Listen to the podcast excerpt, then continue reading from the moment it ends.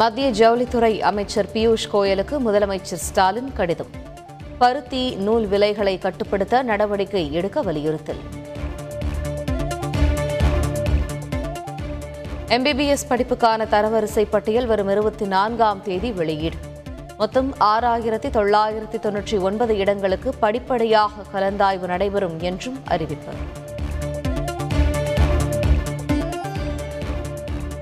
முதுநிலை மருத்துவ படிப்புக்கான தரவரிசை பட்டியல் வெளியீடு. இன்று முதல் கலந்தாய்வு நடைபெறும் என அமைச்சர் மா. சுப்பிரமணியன் அறிவிப்பு.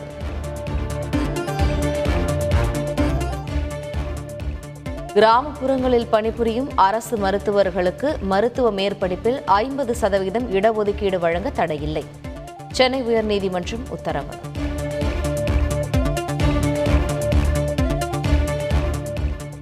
மழையால் பாதிக்கப்பட்ட விவசாயிகளுக்கு உடனடியாக நிவாரணம் வழங்க வேண்டும்.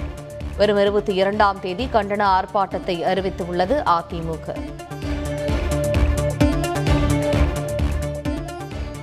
மின்கம்பிகளில் சிக்கி வனவிலங்குகள் உயிரிழந்த விவகாரம்.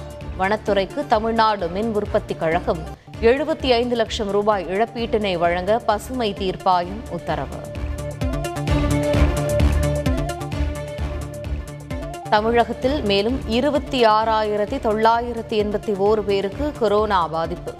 ஒரே நாளில் முப்பத்தி ஐந்து பேர் உயிரிழப்பு. சென்னையில் எட்டாயிரத்தி ஏழு பேருக்கு கொரோனா தொற்று. கோவையில் மூவாயிரத்தை கடந்தது பாதிப்பு.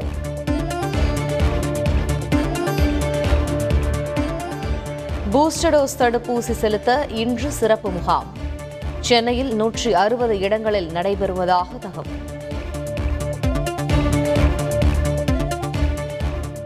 கேரளாவில் மேலும் ஐம்பத்தி நான்கு பேருக்கு ஒமிக்ரான் பாதிப்பு. சுகாதாரத்துறை அமைச்சர் வீனா ஜார்ஜ் தகவல். கோவிஷீல்டு கோவாக்சின் தடுப்பூசிகளுக்கு நிரந்தர பயன்பாட்டுக்கான அனுமதி. மத்திய மருந்து மற்றும் தர நிர்ணய ஆணையத்தின் கீழ் செயல்படும் நிபுணர் குழு பரிந்துரை. நகர்ப்புற உள்ளாட்சி தேர்தல் தொடர்பாக மாநில தேர்தல் ஆணையம் ஆலோசனை. அங்கீகரிக்கப்பட்ட அரசியல் கட்சிகளின் பிரதிநிதிகள் பங்கேற்பு. கொரோனா விதிமுறைகளை பின்பற்றி தேர்தலினை நடத்த வேண்டும். அனைத்து கட்சி கூட்டத்தில் திமுக கோரிக்கை. துணை ராணுவ பாதுகாப்புடன் நகர்ப்புற உள்ளாட்சி தேர்தலை நடத்த வேண்டும். சென்னையில் வாக்காளர் பட்டியலில் குளறுபடி என அதிமுக குற்றச்சாட்டு. கொரோனா மூன்றாவது அலை உச்சத்தில் உள்ள நிலையில் நகர்ப்புற உள்ளாட்சி தேர்தலை நடத்தக்கூடாது. சென்னை உயர்நீதிமன்றத்தில் முறையீடு. இளம்பெண் தலைவிக்கு எதிர்ப்பு தெரிவித்து பொது சொத்துகளுக்கு சேதம். போலீசில் புகார் அளித்தும் நடவடிக்கை இல்லை என குற்றச்சாட்டு.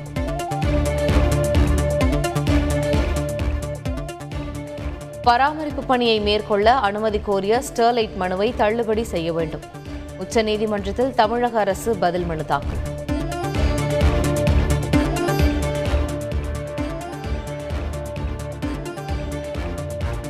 உயர்நீதிமன்ற முன்னாள் நீதிபதி செல்வம் தலைமையில் புதிய காவல் ஆணையம் அமைப்பு.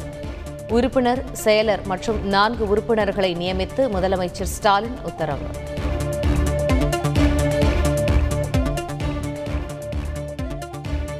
விடுதி கல்லூரிகளில் போதைப் பொருள் விற்பதாக குற்றச்சாட்டு. நைஜீரியர் உட்பட நான்கு பேர் கைது. பஞ்சாப் முதலமைச்சரின் உறவினர் வீடுகளில் சோதனை. சுமார் பத்து கோடி ரூபாய் ரொக்கம் பறிமுதல் என தகவல்.